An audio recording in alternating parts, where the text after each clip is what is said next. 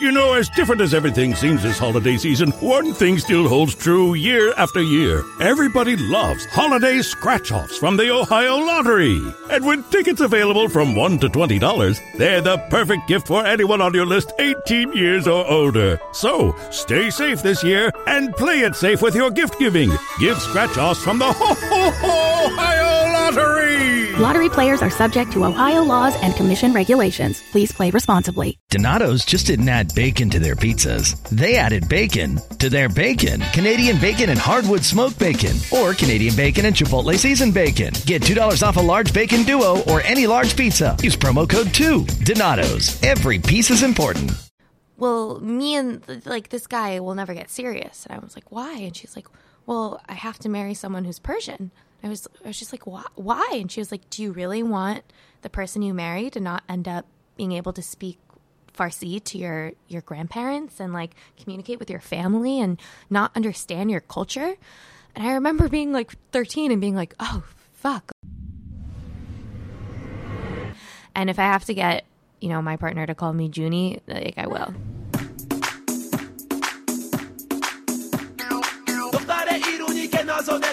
دختر ایرونی که نازو دلبری این پیغام بلکتو گوش کن میشکونی قلب پسر ایرونی رو حرفای دلشو گوش کن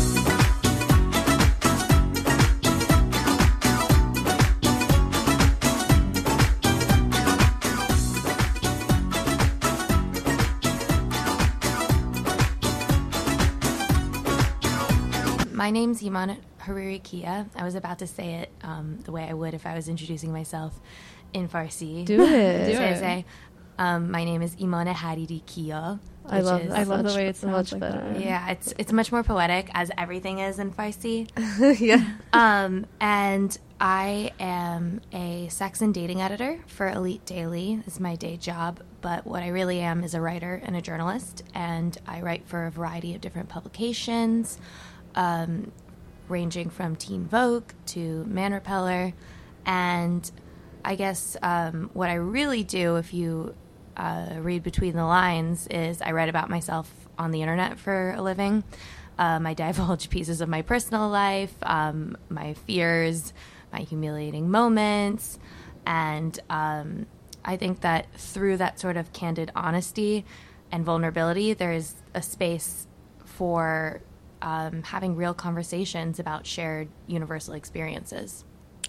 How long did it take you to get to that point of being comfortable? Like, did you always know you wanted to be a writer, even? Or like, how did this? Yeah, well, uh, I grew up having a fascination with words. I loved um, playing with language, and that manifested itself in a lot of different ways when I was younger. Um, I, I loved poetry, I loved writing short fiction. English classes were always my favorite. Um, but more than anything, um, I was obsessed with lyricism. So I actually always planned on being a songwriter. That was always uh, where my, my heart was growing up. I have been writing music since I was very little. Uh, I grew up pl- classically trained in the violin, and I taught myself guitar at 14. And when I went to school, when I went to college, I chose instead of going to a music school, I had done a couple summers at the Berklee College of Music and thought about maybe specializing in vocals. Ultimately, decided to get a more well rounded education. So I ended up going to Georgetown, and when I was there, studied creative writing and music composition. So not really a well rounded education. Still super That's how focused. I feel about my education. Yeah, no, everyone worry. would say to me, like, you're to make zero money when you graduate. Like, I was surrounded by business majors and people that wanted to go to politics. It's, it was DC. So, Yeah. um, but yes, the, the entire time I was there, um, was writing, was performing music. Uh, I wrote for you know the feminist lit mag, and I submitted short stories to the newspaper. And um, what really I think uh, developed my interest in long form writing is I my senior year I worked on an honors thesis that was called Vaginalog, and it explored the nine stages of female puberty using prose, lyric, and short fiction. And I worked on that for about a year and a half of my life. Um, it ended up being around 100 pages, and you know, it, it really um, was a special experience for me because I realized how um, how much I loved talking about the female body, empowering um, women to explore their own bodies, to talk about these shared experiences of um, of growing up, coming of age narratives, and you know, I'd always, I think that's always where my heart's been as a writer. Um, I always say that I was like I was raised by young adult fiction. I've never thought of it as like a lesser form of writing because books like um, books by Judy Blume and Meg Cabot and Lisi Harrison really like raised me as um, a young adult. My my parents were very foreign. Uh, they Yeah, were was just about to get Persian. um, I grew up um, in New York City. I went to school on the Upper East Side with um, you know predominantly white, wealthy, straight cis peers, and I always felt like a little bit disoriented because I didn't really have anyone to talk to about uh, my upbringing. It was so vastly different from my parents. Yeah. So I these these uh, young adult books, these um, realistic fiction novels, really really uh, informed my sense of self. So I always thought that like if music wouldn't work out, I would write young adult novels um, and sort of give back to these this um, industry that gave so much to me. And cute.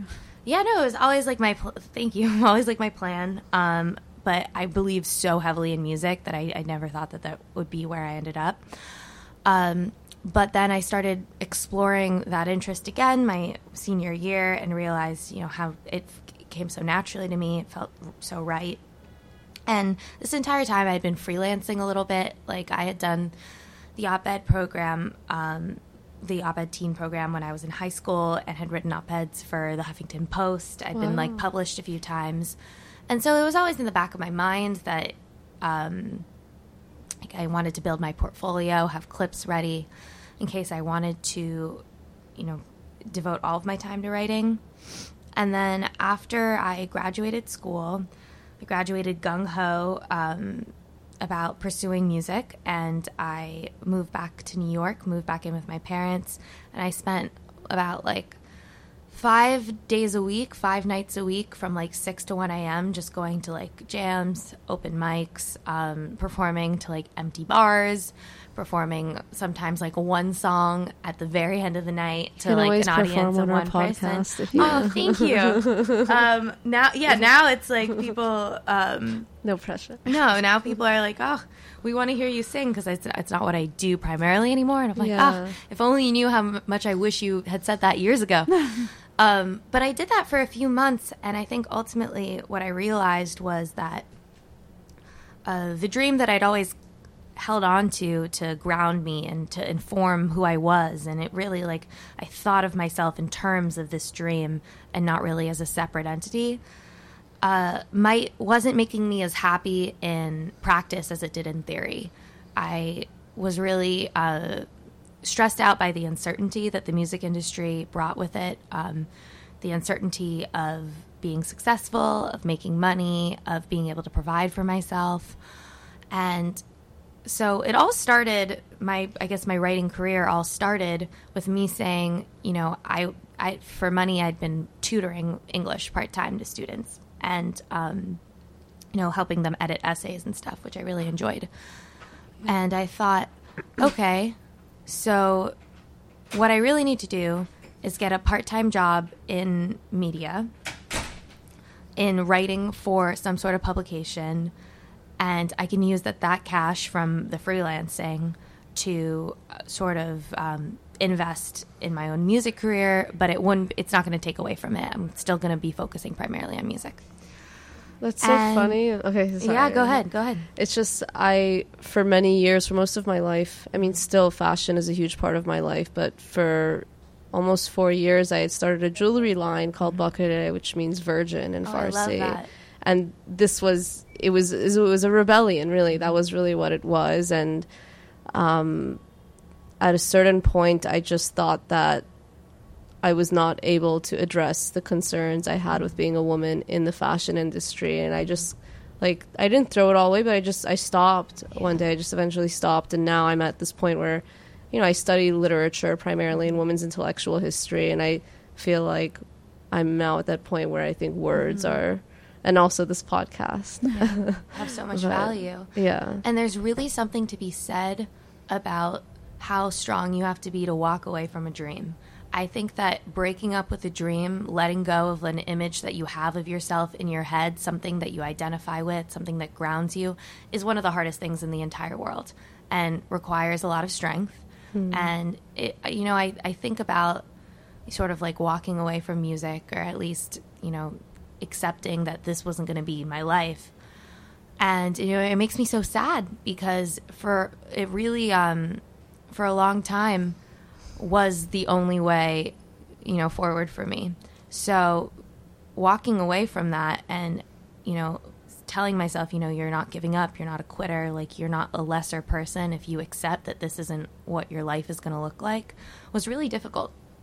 But ultimately i realized you know what's the point of doing all this if i'm i'm not i don't feel you know excited or happy or like i love performing i love being on stage. I still do. I really love to perform. I love feeding off of the energy of a crowd. But you know it, it wasn't the lifestyle that was serving me the way that i thought it would for so many years. So i i thought what do i need? What do i want? And it was structure. I wanted structure. So i applied for this job at teen vogue um, which was presented to me as like an editorial assistantship um, it was really like the right the right time. It was a whole timing thing. Like her, the assistant had just quit. I had just found out about the job. I applied that night. Like I was interviewing the next week, Wow. and I it was just it all happened so quickly. And in my head, I was like, this is going to be part time. Like this isn't going to be that intensive. Um, and long story short, I uh, basically started my professional career in media as an executive assistant at Teen Vogue. And I was the assistant to the editor in chief at the time, which was Elaine Welteroth.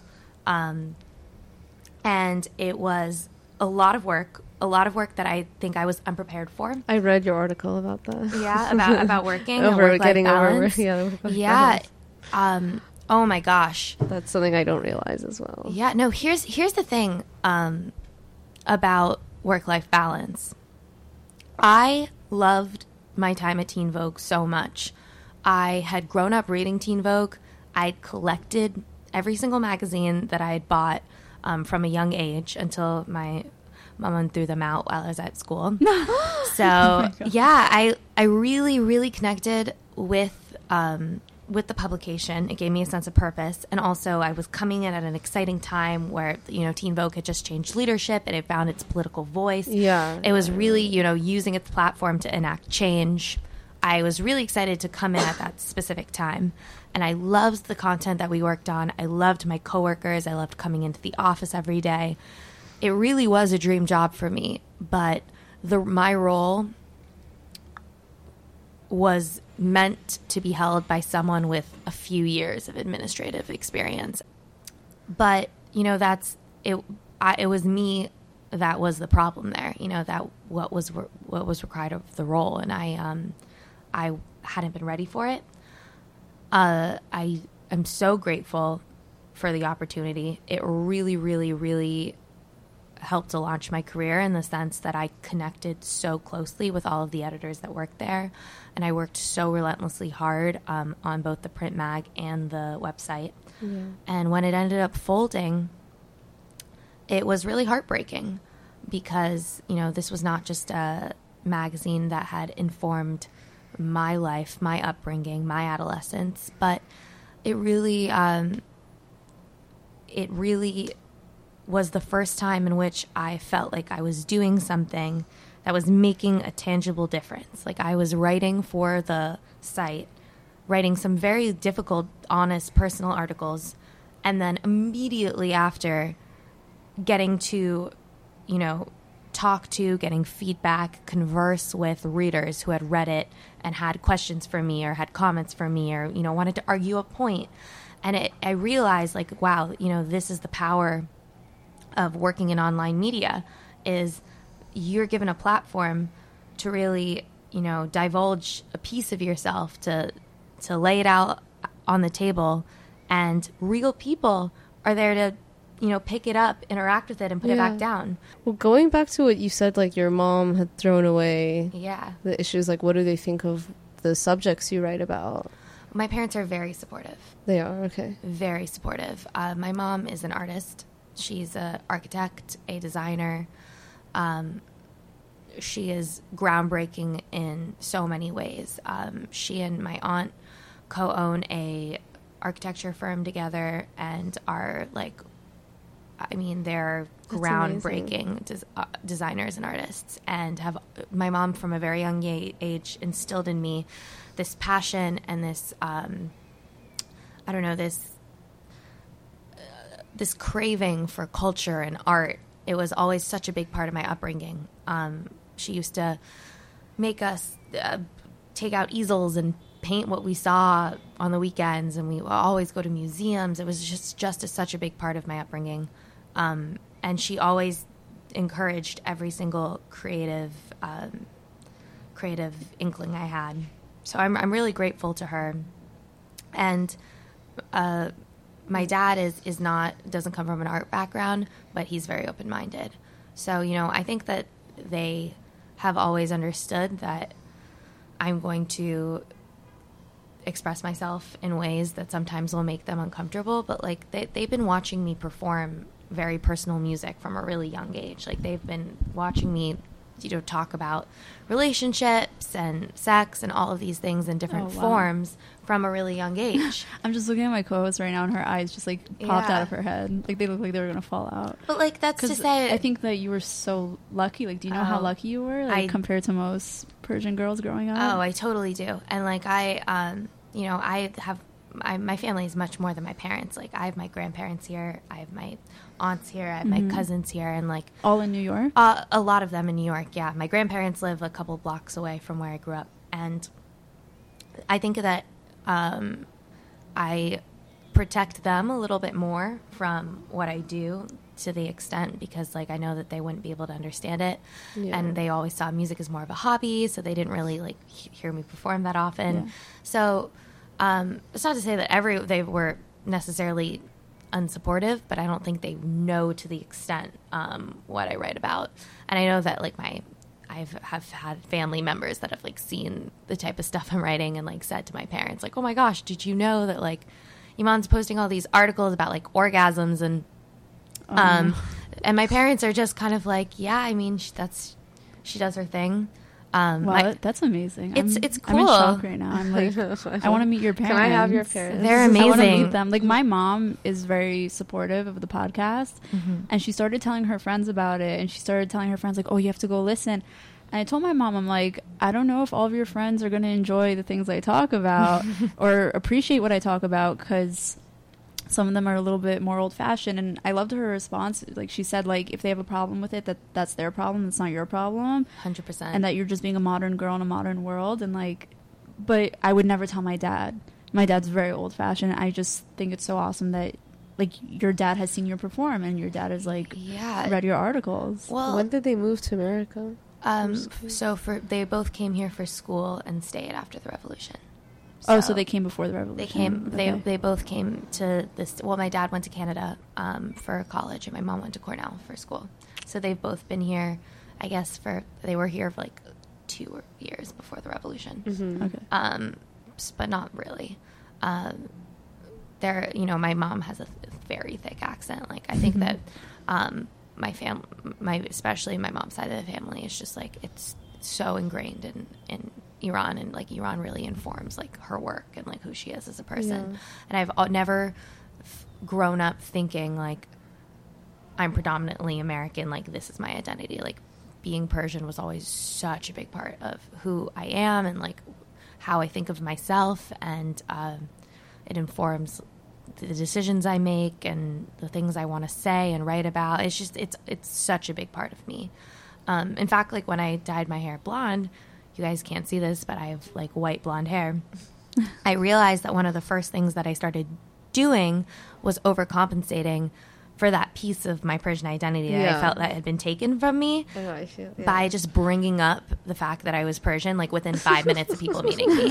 Like people It's like, like vegans, like how they always have to say Oh. they're vegan. Yes, because I was like because I I used to look so Middle Eastern, and now Yeah. I look a little bit like white passing, and I have so much guilt from that because I love identifying with my Persian roots. And like, I was gonna d- say your face, you actually to me look very Turkish. really, Yeah, interesting. You have like these like more almond, almost Asian looking eyes and this cute little nose. Thank my you. mom's obsessed with this Turkish soap opera right now, The Bride from Istanbul, and you look like like a lot of the girls there look the same. They all look so beautiful though, but you look like half of the characters. I got I have really I have um crescent eyes, and I've Yeah. always wanted. I still want to do ancestry. and Me. Doc. Yeah, I want to see. I want to find you out. You might be a little bit Turkish. You, you Turkish. I've always thought that maybe I'm like a little bit Mongolian from when the, I, I've been I've been Yeah. told that Yeah. because of my hair. I don't know. yeah. I mean, no, I've know the city that. my dad's from in Iran. Most of the Persian Jews there more recently came from Spain during Mm-hmm. the Spanish Inquisition. So, like, I'm wondering if I take 23andMe, like, what am I gonna get? Oh, people, oh, always- definitely. People always think I'm Hispanic. No, so because maybe no, I, I mean we definitely yes. have a lot of Sephardi in our blood. Yeah. So like maybe I can finally say yes when people are like, "Oh, are you blah blah blah?" Like, yeah, Yeah. yeah.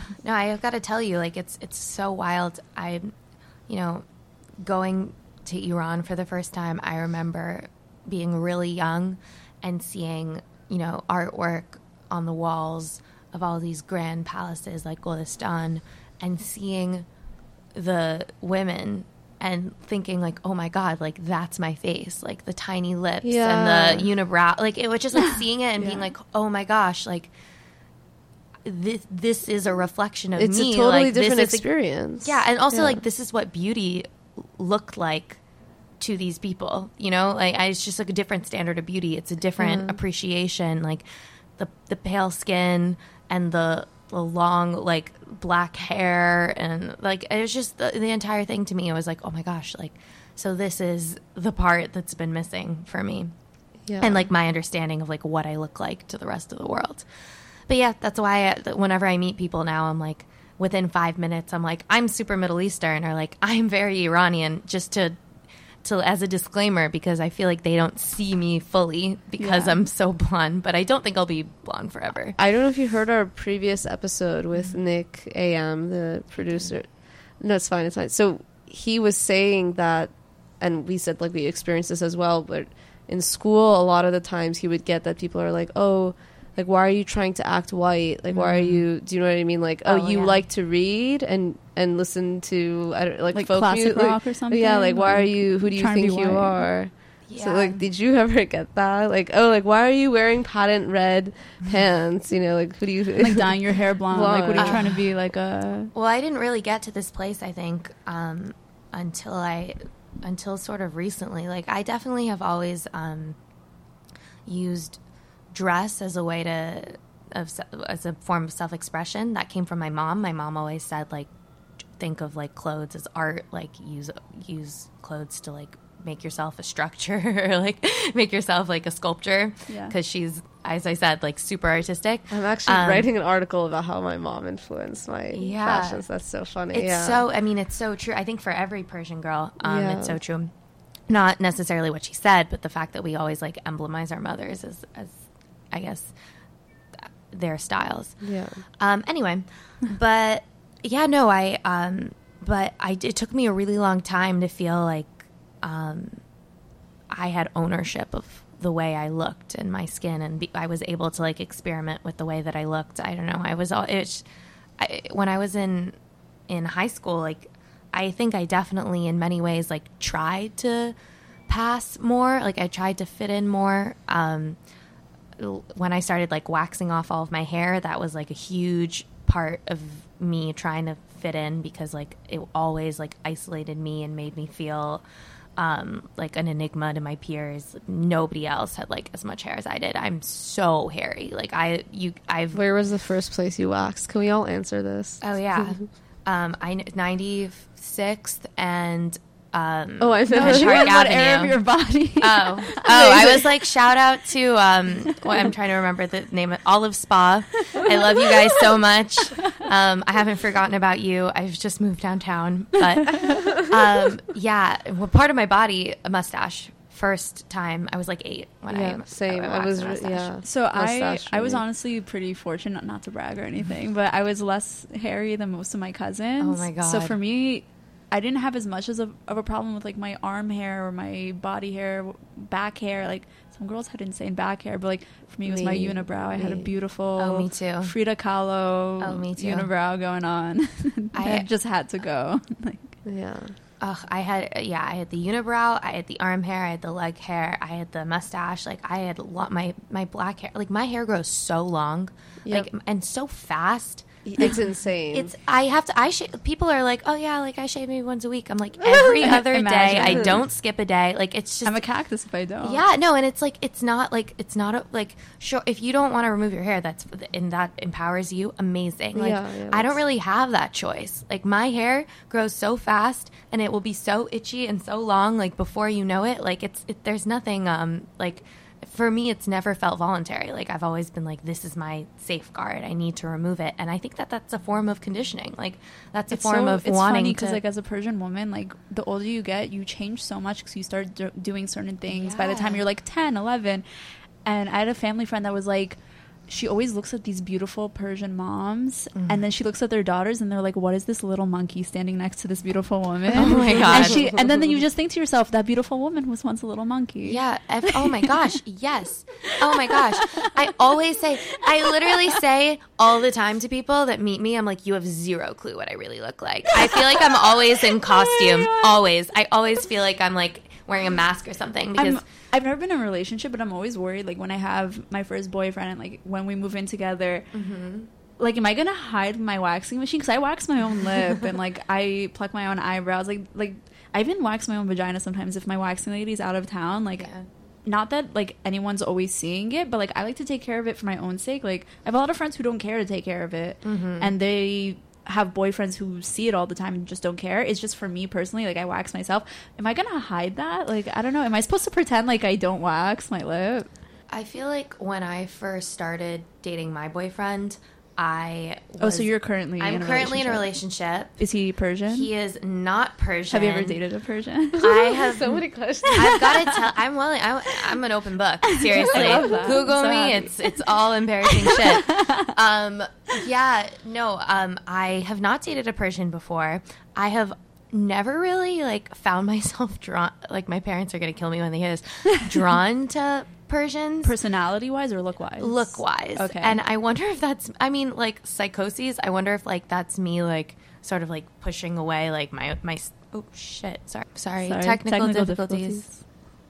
Okay. Are we good? Yeah. Are we on? Yes. Are we live? We're live. We're live. It's my fault. We're I, live. I talk with my hands, so I'm always hitting things. I'm always knocking over like water, wine, wires, There's, like, whatever. always- all the W's. There's those All the sayings dogs. like, how do you get like an Italian or an Israeli to shut up? You tie their hands behind their back. oh my god, I would not be like it's actually so hard for me. I was this whole by the way interview is just going to be tangents because I can't stay focused on one thing. I was shooting like a promo for at work and literally the the producer just kept being like, "Can you not do like the weird handguns after saying something?" I'd be oh like, "Oh yeah, no, like this take, no way, won't do it." And like every time, my hands would It's just have a like mind of their Tourette's, but own. with your hands. Like, Yeah. as opposed to like a speech type Oh. of. It's so bad. It's like it's and I have tiny, weird, ha- like really small hands oh, too. Oh, so it's always like His hands are smaller. Oh Wait, Oh you my have really god, small yours are smaller than yeah. mine. My, my everyone's hands are always bigger what than is mine. wrong with Oh my yeah, I have really weird baby hands. Again, I wish you guys can't. could be witness to this. I have like weird, like I have pterodactyl, like small hands. It's so weird. Sm- like small head, long neck, tiny hands, like true dinosaur form. Um. Anyway, Guys, she's actually so pretty. Just don't listen to you. her. I know. I'm Um, like anyway, um, uh, words. What? Oh yeah. So I, I wonder if that's me sort of like pushing away myself. So I way. always felt it was part of my insecurity that I mm-hmm. didn't like guys that look too Middle Eastern. Yes. like so I like a manly looking man. Like I like a, when a guy can grow like a thick beard, and I like th- dark hair, and I like mm-hmm. dark eyes. But I liked paler skin. I almost mm-hmm. wanted them to not look too much like a terrorist. Yeah. and I felt like it's because of insecurity that I have for looking very Middle Eastern. I, I wonder if that is is what it's always been for Because me I feel like too. usually narcissistic people tend to like someone who looks like them. So I feel like it's the opposite for me. I'm like trying to like stray away from that. I actually have dated not that I I hope I'm not narcissistic, but I actually have dated two people that I feel like looked a little bit suspiciously like me. Um, but it really didn't work out, so um, I maybe that means that I saved I saved myself or I, I humbled myself. So now I'm, I'm into people that look different. Um, but no, I it's I think I would be open to to dating a Persian. Um, I'm like very happy and in love with the person I'm with now, so um, like something would have to change there. But like, um, it's it's not that I don't want. I don't know what it is. I have like this very specific idea in my head. Um, where I'm, I'm like young. I'm driving in a car with one of my older family friends. Her name was Roxy. She's like beautiful. She was in her, I guess, like early 20s, and I was like 13, like peak terrible middle school years. Um, like actually just like heinous. And Roxy is like talking about all the boys that like her and like people she's seeing. She's like so beautiful. I'm like, "Ugh, I want to be just like you, but I don't even have. I'll never learn to drive, and I still haven't. Um, Come and to LA, I'll drive you. well, that's the thing with New Yorkers. I've been driving since I was 13 because I'm a New Yorker from Long Island. We have to drive. But I- 13's a little much, but I took um, ten hours of lessons, still didn't get my license. So whoops, Very sorry. New Um, I was eventually. you're a I'll Manhattan learn. girl. You don't need to drive. Yeah. There's no I'll reason just stay for it here. um, anyway, uh, I remember her just saying, you know, like, well, me and like this guy will never get serious. And I was like, why? And she's like, well, I have to marry someone who's Persian. I was, I was just like, why? Why? And she was like, do you really want the person you marry to not end up being able to speak Farsi to your your grandparents and like communicate with your family and not understand your culture? And I remember being like 13 and being like, oh. Fuck! Like, sorry. Can I curse? Yeah, of course. Okay, sorry. Like, He like, must I- not have listened to us. yeah, like I no, it's just like I, I was just like, oh the my amount god, of times of well, pocket pussy isn't a curse. The amount of times of pocket pussy. I'm still trying to get them to sponsor us. By the way, pocket pussy. If you're out there, if you're you listening, please do. I'll talk about the first time I saw Pocket Pussy. Oh my god, I so I, I remember everything. Um, but yeah, no, I and that really freaked me out because I was like, oh my gosh, like I don't like any of the Persian guys I know. Like it, it, it was just freaked me out and. My whole life, like my parents have been trying to set me up with Persians. My grandparents have been trying to set me with with Persians. Like I can't count the amount of times that I've gone to dinner at like Persepolis, which is a restaurant in New York. That's a Persian down, I think, restaurant. No, it's um, it's Oh, oh, I'm sorry. I was confus- confusing with somewhere else. no, it's okay. Um, it's on I think seventy second. I've been going there since I was a kid. Um, it's like when it's it's the type of restaurant you go in like the owner. It's family run. The owner's pictures on the wall. Like everyone in there is Persian. It's great. Um, an anomaly in New York because like we don't have the same LA like LA type of community. Yeah. Um, and I, I can't count the amount of times that I've gone in and there's been like suspiciously this other family with just one son and everyone joins together and where we have to talk. It's just like, like, oh, what a so- coincidence. yeah, or like I'm So invited funny. over for dinner to my parents and like there's, There's a doctor Yeah, there's in the just one room. person. Yeah, and I'm like, oh, okay. Like, and they're like, you guys are close to the same age. Like, talk for for the next three hours. Do you Oh, ever try to purposely scare them away? Because I, I always tell people I've been on very few dates with Persian men because Mm-hmm. mentality wise, especially the ones from New York, the ones from LA are a little less old fashioned, but the ones from New York are still very old fashioned in my opinion, from like my experiences. And on like a first date, they'll ask me, "Can you cook or do you cook or like what do you know how to make?" And I'll always Wow. tell them about the two times where I set toast on fire, and it was just like a ball of a flame. And yeah, that's my story. That's how I like to them scare them away. So do you do that at all? Do you s- catch yourself like purposely pushing them away? You know, I don't think I even need to do that. Like, I, I think I just like automatically. I growing up, I grew up like in a Persian community. Like I had a, a lot of my dad's friends from high school moved to the tri-state area after graduation, and all had kids at the same time. And like I grew up knowing them and like hanging out with them. So We you all- had a lot of Persian friends we, growing up. We had all we all had the same uh, Farsi teacher. I I until I was sixteen, I was having Farsi lessons once a week. Do, you, Really? do you guys Can, speak Farsi? can I say I speak, but I, I- wasn't taught. I was just at home. in general, I personally feel that the Jewish Persian community, when they came to America, they tried to leave a little bit more behind, Mm-hmm. and they don't make such a emphasis on like their kids going to visit Iran, and they love to talk about Iran, and they love to talk about the good old days before the revolution, and like Mm-hmm. my mom has never been to Iran because she grew up in Israel, but her brother, she always talks about how her older brother went on this Euro trip in his twenties, and at the end went to Iran and said Iran was more fun than all of Europe before the revolution. But I feel like after the revolution, a lot of Persian Jews like they uh, disassociated a little bit from their like Their culture. yeah Well, in I a mean, sense like in in, ways a lot of because they felt they like an they felt like to their kids they in became an orphan. I think Yeah. that's like the struggle that a lot of Persian A hundred Jews percent, became that's the like. right way to and put same with people who before Israel, like you know, Persian Jews, like we're stateless people in a whole other meaning of the word. I mean, we're Yeah.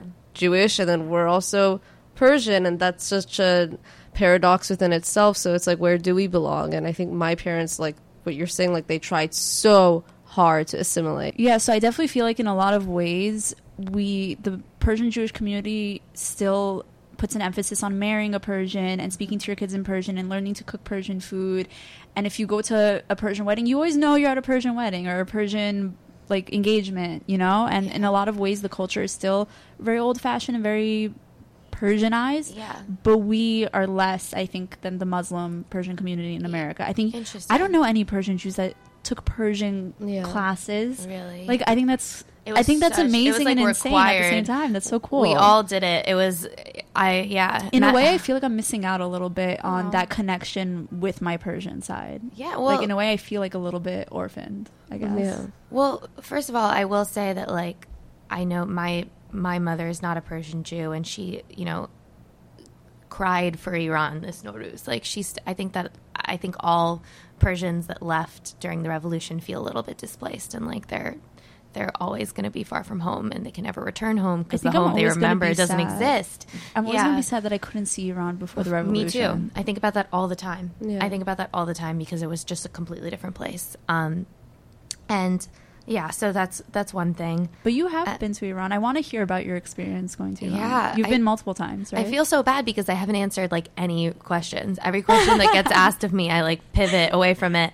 Um, and I feel like that's going to annoy listeners. So I'm very sorry. Like, if you want No, any I fo- any follow up, just let me know. I think our listeners are gonna love. As things change, other things stay the same, like Ohio Lottery scratch offs. From small tickets to big tickets, from bright colors to flashy themes. There's something for everyone. Big wins make big stories, but it's the millions of small wins every day that make life changing memories. And your biggest win will come by following the state recommended safety protocols during this special holiday season. Lottery players are subject to Ohio laws and commission regulations. Please play responsibly. Two kinds of bacon and all kinds of delicious. Say hello to Donato's new Bacon Duo pizzas. Two pizzas, each with two kinds of bacon. Try the new Pepperoni Bacon Duo with pepperoni, Canadian bacon, and hardwood smoked bacon. And the Chipotle Bacon Duo with Canadian bacon and Chipotle seasoned bacon. Now get $2 off a large bacon duo or any large pizza. Use promo code 2. Donato's. Every piece is important. Hearing you because I'm really enjoying listening to you right now. Thank you. Um, Iran, I I love Iran. Um, I love going back. It's it. There's certain things um, about it that that make me nervous. I think, um, but the country has changed so much in the past few decades. Um, even the last time I went back, which was not last summer, but the su- summer before, I felt more comfortable than the, when I had been there, been in high school. Um, I worked there a couple summers. I used to work for an organization called Omid-e-Mehr, which um, is like a it's a it pos- it's a school, but it's really helps um, you know women in Iran who young women in Iran who have been subjects of like domestic violence.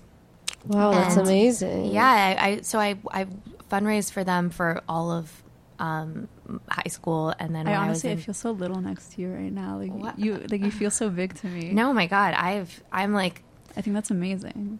I um I was young like I it was not impressive like I I just I found the organization online myself and like started you know throwing bake sales and selling bracelets and stuff to raise money for them and then eventually I went to the person who started it who was uh, Marjaneh Halati and was and basically said like I really want to go see the girls. Like I want to see like where the money's going. I want to see I want to help like in a more hands-on way. And she was just like you are a kid and not a licensed therapist and like you there's not much you can do.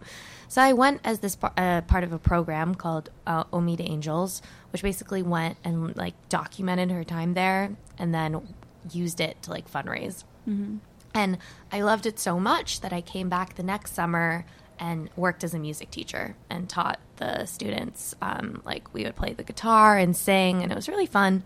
Um, but you know, they they thought I was so cute because my Farsi was like broken. I had this lahje that was just like so westernized and like My you know, co-host always makes fun of my Farsi. It's really embarrassing. I wish it was better because personally, my parents spoke Farsi to each other when they didn't want me understanding what they were saying.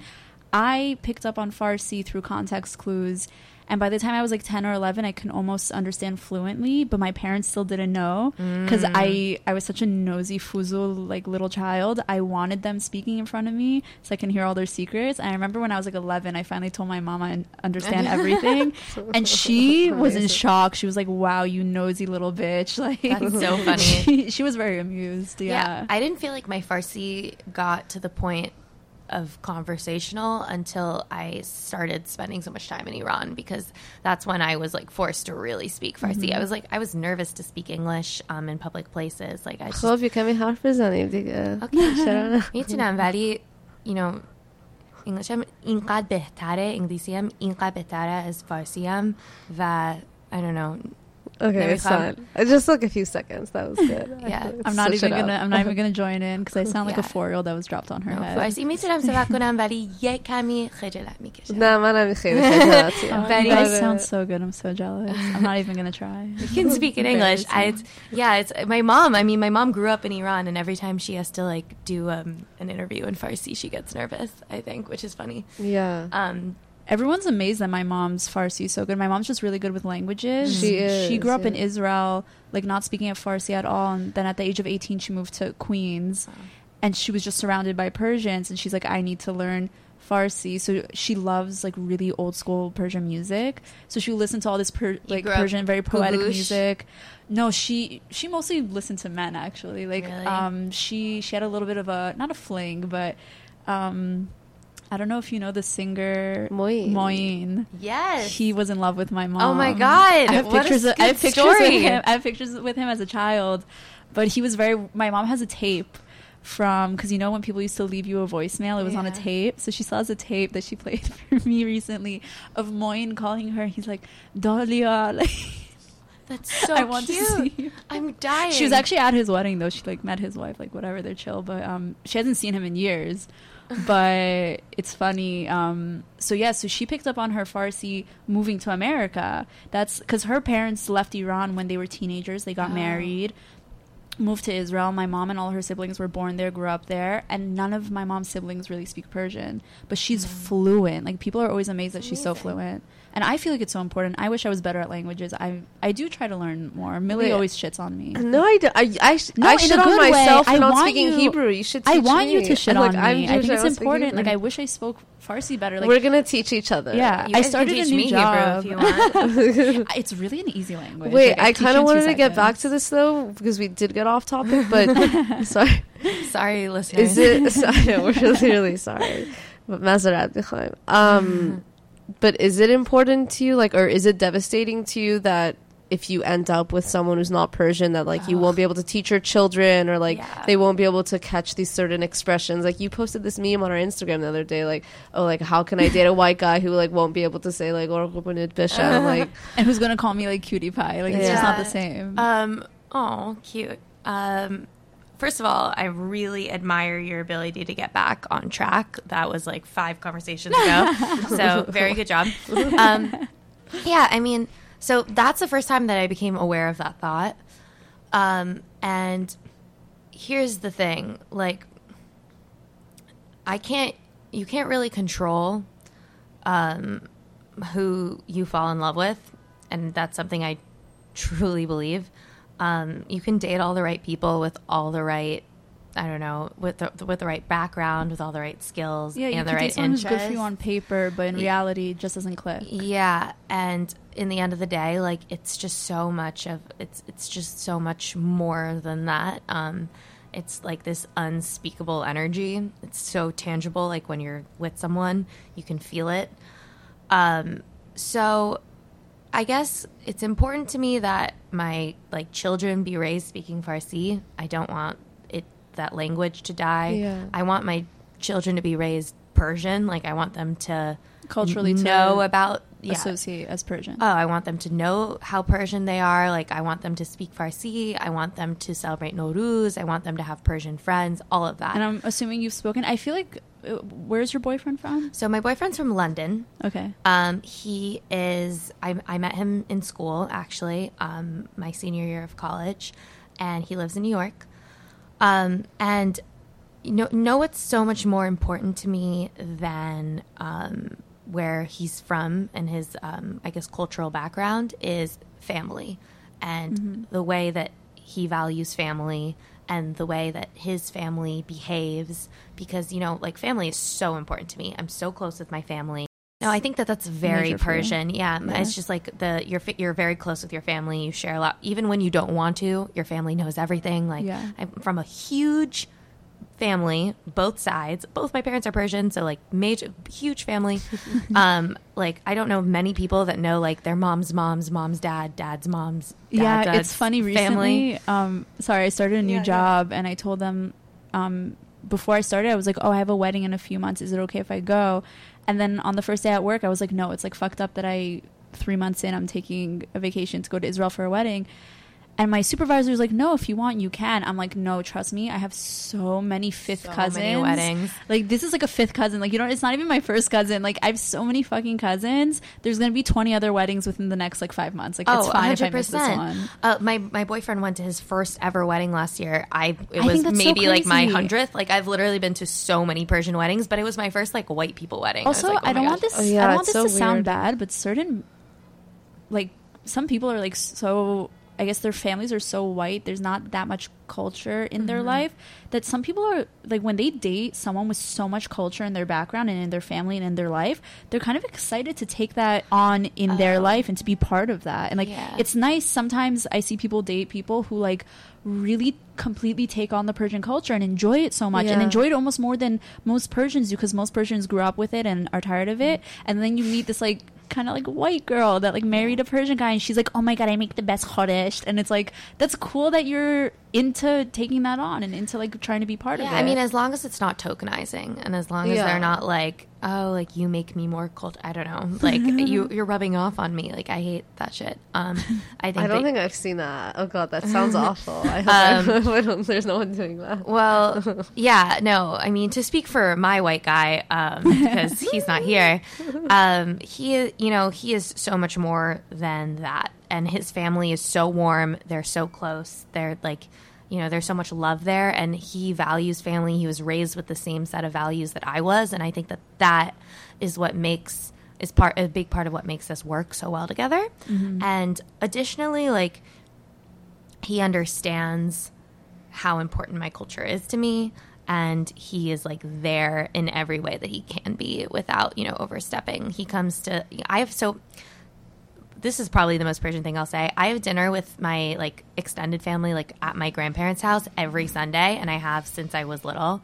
and i don't miss a sunday and if i do i get 5 million calls from my grandpa asking where i was so i have dinner like every sunday without fail when i was in college i'd be facetimed in oh my it's like a big part wow. of my that. my Oh of my my family. So um, my like my partner comes with me to these dinners at least once a month. He's always there. He like knows my grandparents, knows my whole family very very well. Um, he like he's comes to all of my Nowruz celebrations. He celebrated Nowruz three days in a row this year.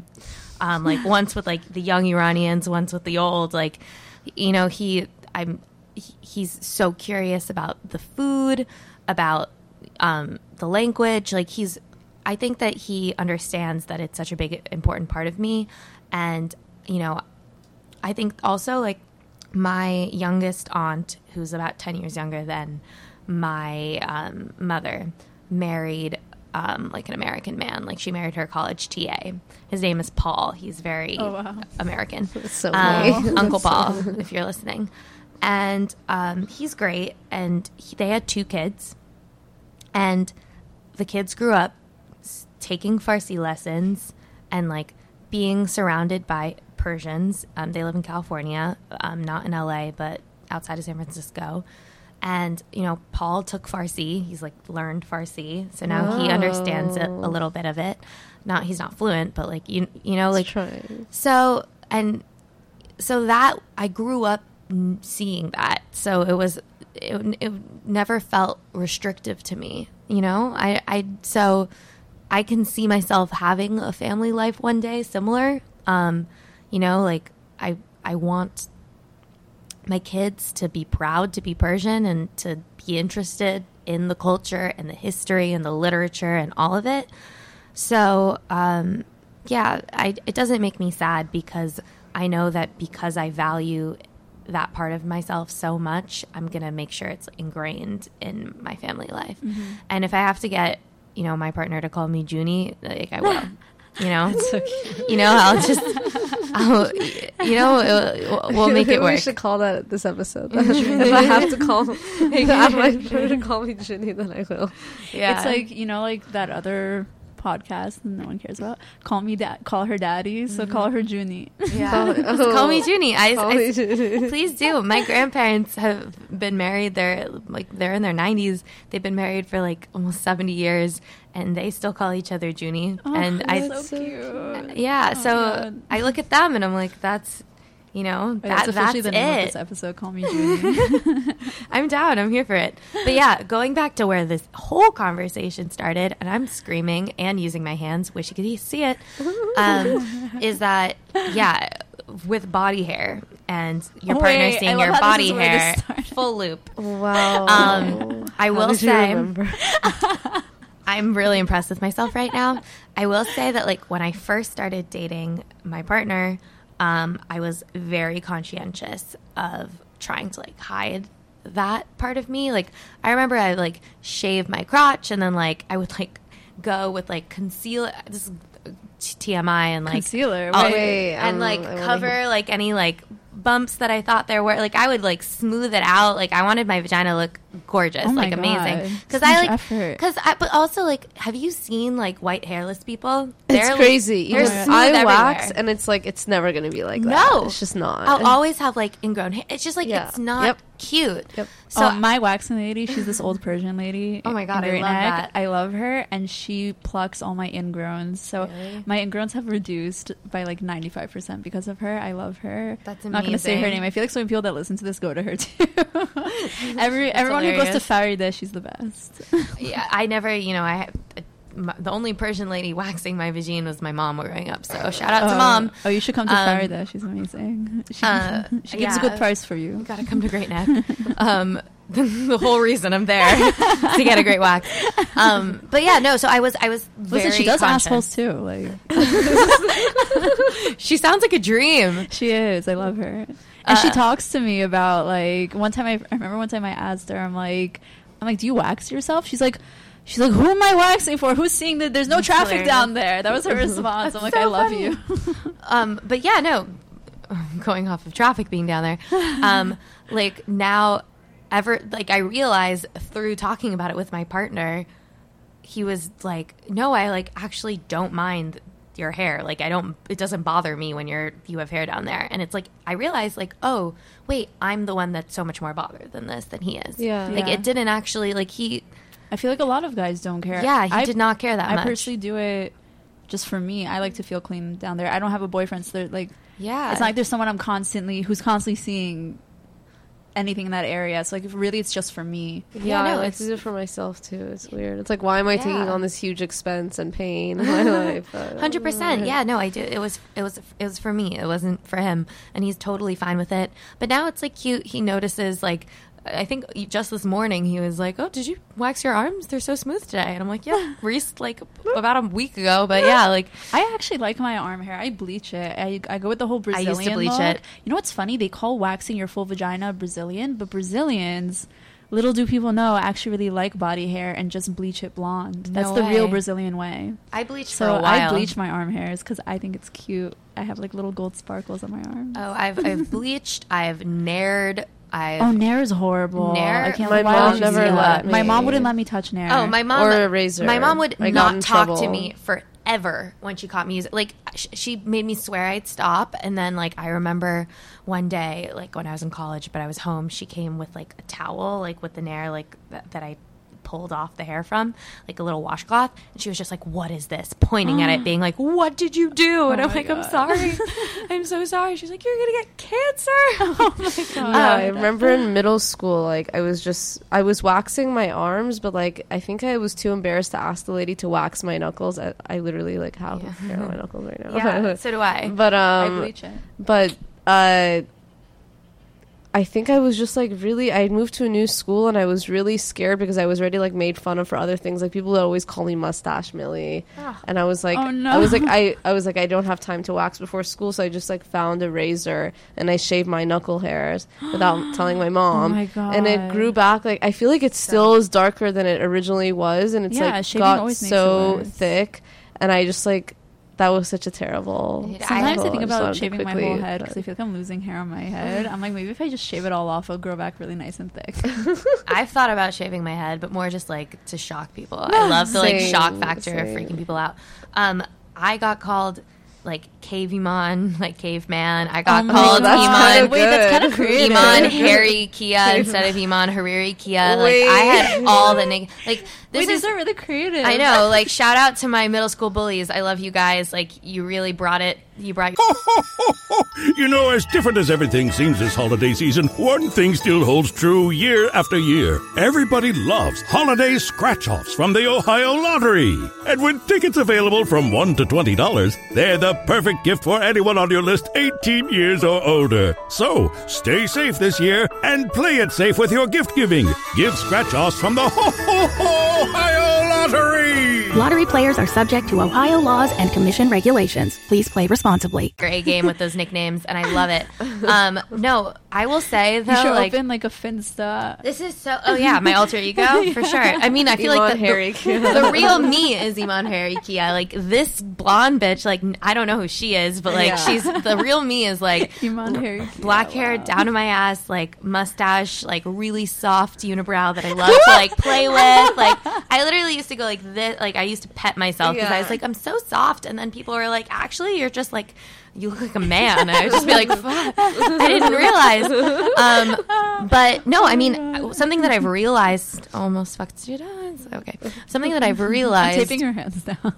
Oh my gosh, I'm like I'm Straight jacket. peak peak version right now. I'm like swatting things as I talk. Something that I realized from writing about these things because I've written a lot about like um, about the American standard of beauty of you know hair of hair removal of dyeing your hair. Like I think that hair is like such a such a pivotal part of being Middle Eastern and like something that you you know you're constantly like making decisions with and con- counteracting or combating or embracing based on um, like where you are in your life is that like from writing it I've realized that this is the most universal experience. And like Persian girls want to talk about this. And like Yeah. they they don't they, they, instead they hide it. Like they're like oh yeah like I'm going to get a manicure. And they go and like wax for an hour and they come back and they're like oh look at this. Yeah, so Yeah, or, like- you're so right. or they don't want to talk about their hair. Like or they wake up at like 6 a.m i used to do this straighten their hair like Oh my, perfectly this sounds like. Did you watch Mar- uh, Marvelous Mrs. Maisel? i How love she would go to sleep with her makeup on, wake up after her husband fell asleep, take it all off, wake up at 6 a.m., put it all back on again. Yeah, I thought that was crazy. 100% like i felt i was like that in middle school like in the sense that i would wake up at 6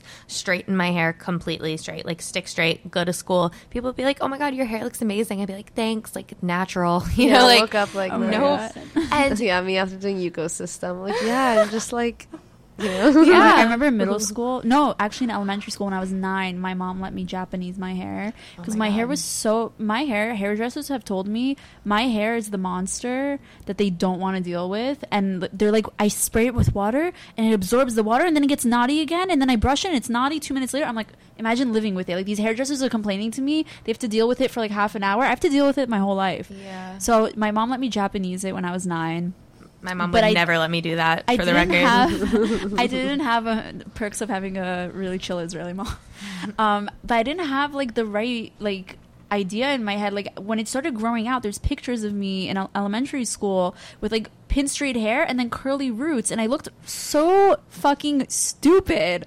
It looked so horrible. I'm like, oh my god, I can't believe my mom let me do this. Oh my god, when I look at pictures of myself from middle school with like literally the side part that looked like a toupee, long black frizzy hair, untreated, like full like eyebrows. Apparently didn't know about trimming, so like literally like little ca- caterpillars on my face, like full mu- like mu- mustache. I looked like I was in a mariachi band, and like I no for real, and like I.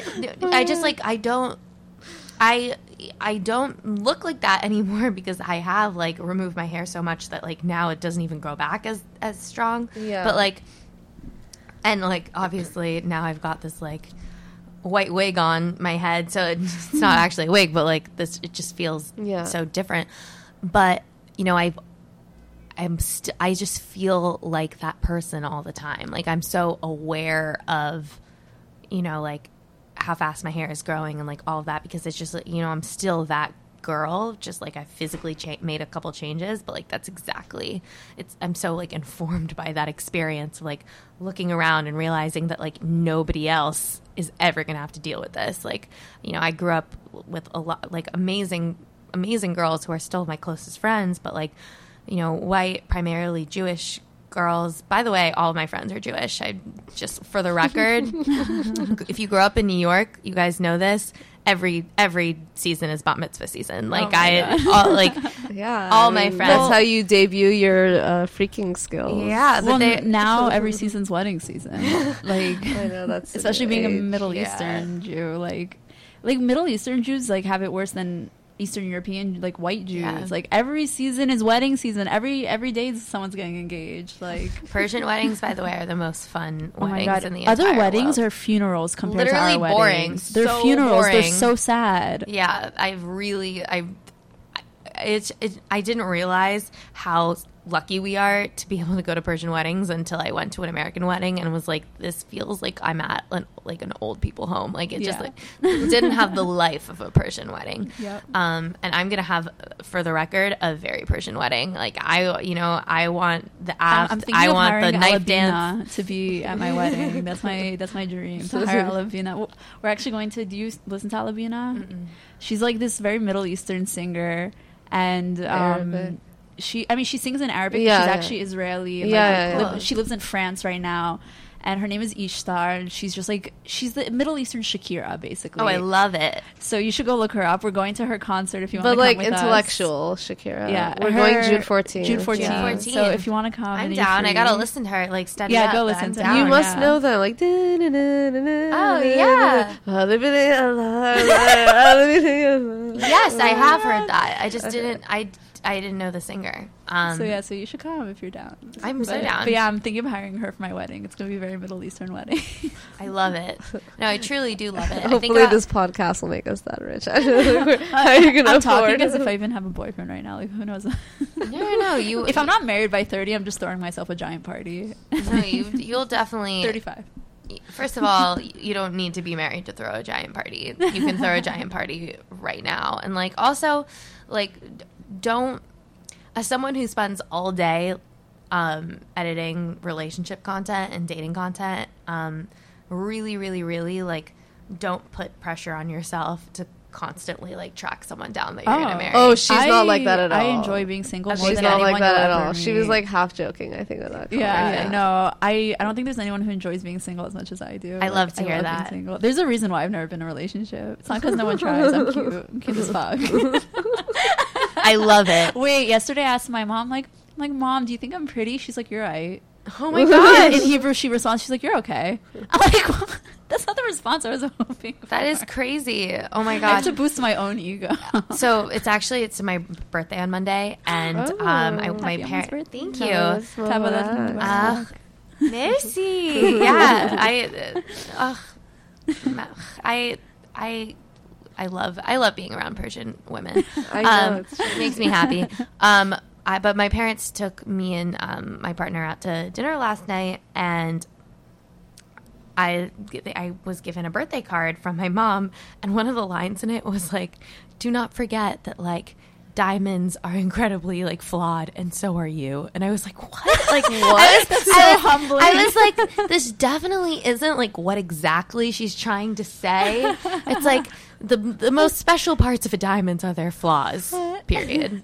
No explanation. Quite and I'm an just edgy like, card. Where do you even purchase one I- like that? No, she wrote the Oh, message. Oh, oh. I know, and I was like, That's very humbling. Iman's mom. and my mom and I are tight, so I was just like, hmm, okay. Like, she's crazy. You guys should get her on this podcast. We, oh now. yeah, we want to Can we? interview. we, Yeah. we were saying we want to interview someone who's actually in Iran before the revolution and actually knew what it was like. Yeah. We're so interested in having someone on Get that can mom. express that to us and talk to us about it and teach us a thing or two. If your mom would she's fab. grace us She's, with her presence, she's we would down to love talk have about all things taboo. Oh she Oh my is god! Oh my God, very- okay, we're- please, we're- please, Yeah, we want to. Gisu Hadidi, you're up. You're, it's your What's you next. Gisu, Oh, Gisu Hadidi. That's such a cute She's name. great. Gisu, long black Like hair. She was born with long black hair. Yeah. Wow. Um. Yeah, long hair. Um. Although she's had every hair color cut in in the book. Like she has had the growing up. She, every month her hair was different. Someone recently asked me like, when am I going to go back to black? And I was like, well, I definitely am. I don't know when. How do you even keep And- it this light? I tried to go blonde. I couldn't. Um, well, this this took Yeah, your hair ten doesn't look hours. damaged at all. Yeah, So well, thank so you. nice. Mine gets damaged so easily. I can't dye my hair. I take crazy like crazy hair this. Like I wash my I don't wash my hair that often. I have to wash it like twice a week. Um, I get touch ups once every like six weeks, and I do like an Olaplex mask once a week. I changed all of my products. Like I I take it really seriously because I've seen so many bad dye jobs, and like I just it's my nightmare to have hair like that. So Yeah. I just um take it really seriously. It took 10 hours for me to dye my hair, but I had virgin hair before that, never treated, never dyed, nothing. Um, I had long black hair to my butt until recently. So, like, Yeah. this is a huge change for me. And so, because my hair was virgin hair, um, it took pretty well to the bleach. And yeah, I mean, it's, I've been lucky that my hair has been Your hair is a into virgin. this. Yeah, my hair is a virgin.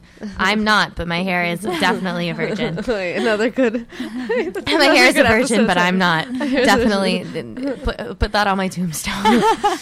um, but yeah, no, it's it's um, it's so interesting how closely hair plays into your identity. Um, it's something I don't hear spoken a lot about in regards to like Middle Eastern identity. I think It makes me feel just like it's so nice to just be able to talk about that, to like have people Yeah. understand. yeah, and I think Because I never had friends growing up who had this. I just didn't have Persian friends ever. Yeah. So Oh, really? You didn't grow up with Persian friends? I I grew up around Persians, but I was like just they. I don't know why they just always rejected me. Like they didn't really want me part of their cliques, and everyone would make fun of me for. That's what I was saying. Like they would always say like, "Oh, you think you're white or something," and it w- was not like I don't know. I just was like I guess they thought I was too alt for them or something. I, growing up, was part of this Persian community, but this goes back to why I always felt like I don't have to scare guys away, is because I know a lot of the guys that I'm being set up with.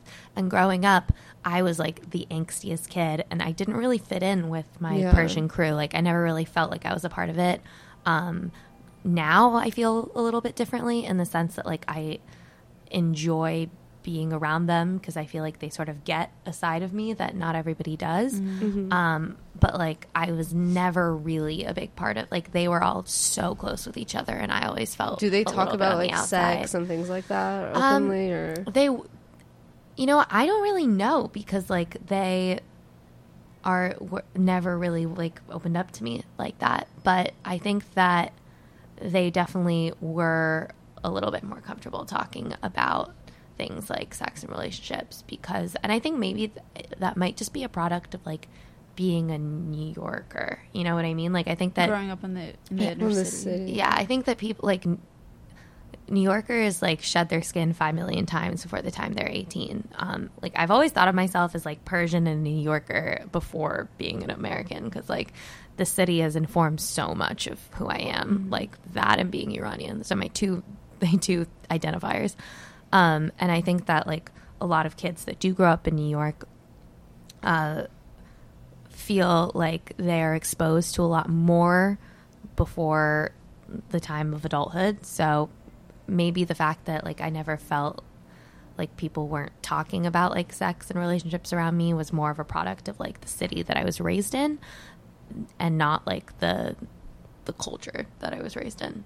So I don't know. That's but that's like Yeah. a progn- I don't know if that's It's just true. yeah. Well, you're the first girl we've had in studio, No way. and you're Yeah, also the, the first, first New girl, York fir- girl. first New York girl. Oh my God, I'm so- Every I'm other so girl we've interviewed has been from LA over the phone. Like I don't know what's up, but we Also, we look at our of- stats, and everyone is like from New York who's listening. no way. They're I'm so happy New like- Yorkers are listening. Hi Yeah. guys. A lot of New Yorkers are listening, but a lot of the New Yorkers we speak to, like they want to tell us their stories and they want us to talk about the experiences they've had growing up in the community, but They they don't wanna they're be still very secretive. yeah. They still don't Yeah.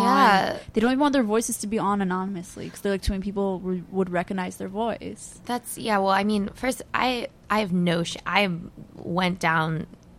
I there. I can't. I, how do I put this? I there's no room for me to be ashamed anymore about these things. Like if you Google me, I mean, you're a dating like sex. Oh editor, yeah, like you Google Iman Hariri-Kia, go to news. I recently did this because I was like nervous about it, and I was confirmed. The first article is like, "Woman, 23, my bowels are broken." The second one is like. I touch myself in front of my roommate, and the third one is like, it's like speaking up during sex was hard for me until TCAT. You know, it's like all of the stuff when you look me up is like so intimate, so personal. Like I've written about every part of myself. I've written about like my past relationships. I've written about like my sexual exploration. I've written about my relationship with my body. I've written about, you know, like my relationship with food. I've written about my like relationship to dress, my mother, my family's mental health. Like literally like uh, the way that I make sense of my own self and my own thoughts have always been through writing it down. I'm a like I really really feel like I don't even know what I think or what I feel until I'm able to put pen to paper or finger to keyboard or whatever. So, Everyone go check out Iman's writing. oh, Yeah. thank you. Thanks Yeah. guys. Um but yeah, I just so coming on a podcast like this, I'm like I hope people recognize my voice. Like I I'm hope so that happy about that. yeah, no, Makes of so course. I'm. I'm so proud. Like I'm so proud to be on like be able to speak to being a Persian and being a woman. Did I tell you how I even found out about you? No. So I was at a bar and I was telling these people that I recently met about the podcast and I said like Persian Girl podcast and then this girl was like you should talk to this girl Iman she, I guess she went to school with you Oh. and she was like message Iman Haribiki I was like what, what? I was like let me write that I was like what she was like you need Who- to talk you know to who her it was? I don't know Well, whoever it was, I'm very grateful. She went to college with me. maybe I Oh. don't know Well, well whoever- it was at the Harvard Club actually Whoever recommended me, thank you for recommending me. I feel so much pride being sandwiched in between two amazing Iranian women, where Thank I'm you. being able to talk sex and body hair and you know every. It's just it's so refreshing um, because I think that there is this idea that like Middle Eastern culture is very repressive, and while that's true, it's also def- definitely very matri- that or can be true. I don't want to speak generally. It's also very matriarchal, and I think that Mm-hmm. women really, really there's uh, but at a Memoni like secretly and after Oh, a in the corner, drinks. yeah. In Or in the bathroom. in the bathroom So this is Mamuni Bathroom Talk on our podcast. Oh my god, I love that. We should. I can't believe it's been over an hour and 15 minutes. Oh, shit, I I'm didn't actually even gonna get realize. parking Say- tickets. Okay. Okay, well, It's so But nice I, I don't want to stop. I don't want to end this. I'm enjoying speaking oh, to you so I'm much. sorry, guys. Uh, We've never had an interview like that. Yeah. Okay, Really? say- Well, maybe because it's in person, it's different. Yeah. Like, it's Well, so nice. Oh, it's just nice to chat, right? Don't be shy, everyone. Like, come, Yeah. come talk to Like us. I feel like I'm literally sitting at a coffee shop with friends, just talking. Like, I really. I love meeting new people. Truly, like I love making friends. I love meeting new people. I love like just fucking gabbing. Like I love that. Like it's so much of like who I am, um, how I connect with people. I literally just accost people. Like that's my friendship style. Is like I see you on the street and I accost you, and that's always been like like I love that. Like You know? we've never met you before, and you've never met us, but we're able to just come and sit here and talk no, and be so yeah. open. I trust you felt so guys with my life somehow. Let's do it. Yes. um, do you have any last minute questions? rapid, rapid speed. Um, I Rapid think I think speed? I attacked you enough. I think I asked you a lot. Okay, Wait. well. no, um, I think we, yeah. This Well, is so much so fun. much. Um, Thank yeah. you so much for being on. Thanks, guys. Shab bakhair. we like the Shab Shab We always say Shab Shab bakhair. bakhair. Why do we I do know. that? Maybe I they're know. listening to us in the morning. So many people listen to us on their way to work. Oh, so, really? So bakhair, guys. So bakhair, guys. Yeah. get Have a that. great day. It's like a motivational thing to say. Um, get I- that bad buddy. Get that. you know, as different as everything seems this holiday season, one thing still holds true year after year. Everybody loves holiday scratch offs from the Ohio Lottery. And with tickets available from $1 to $20, they're the perfect gift for anyone on your list 18 years or older. So stay safe this year and play it safe with your gift giving. Give scratch offs from the Ho Ho Ho Ohio Lottery. Lottery players are subject to Ohio laws and commission regulations. Please play responsibly. Two kinds of bacon and all kinds of delicious. Say hello to Donato's new Bacon Duo pizzas. Two pizzas, each with two kinds of bacon. Try the new Pepperoni Bacon Duo with pepperoni, Canadian bacon, and hardwood smoked bacon. And the Chipotle Bacon Duo with Canadian bacon and Chipotle seasoned bacon. Now get $2 off a large bacon duo or any large pizza. Use promo code 2. Donato's. Every piece is important.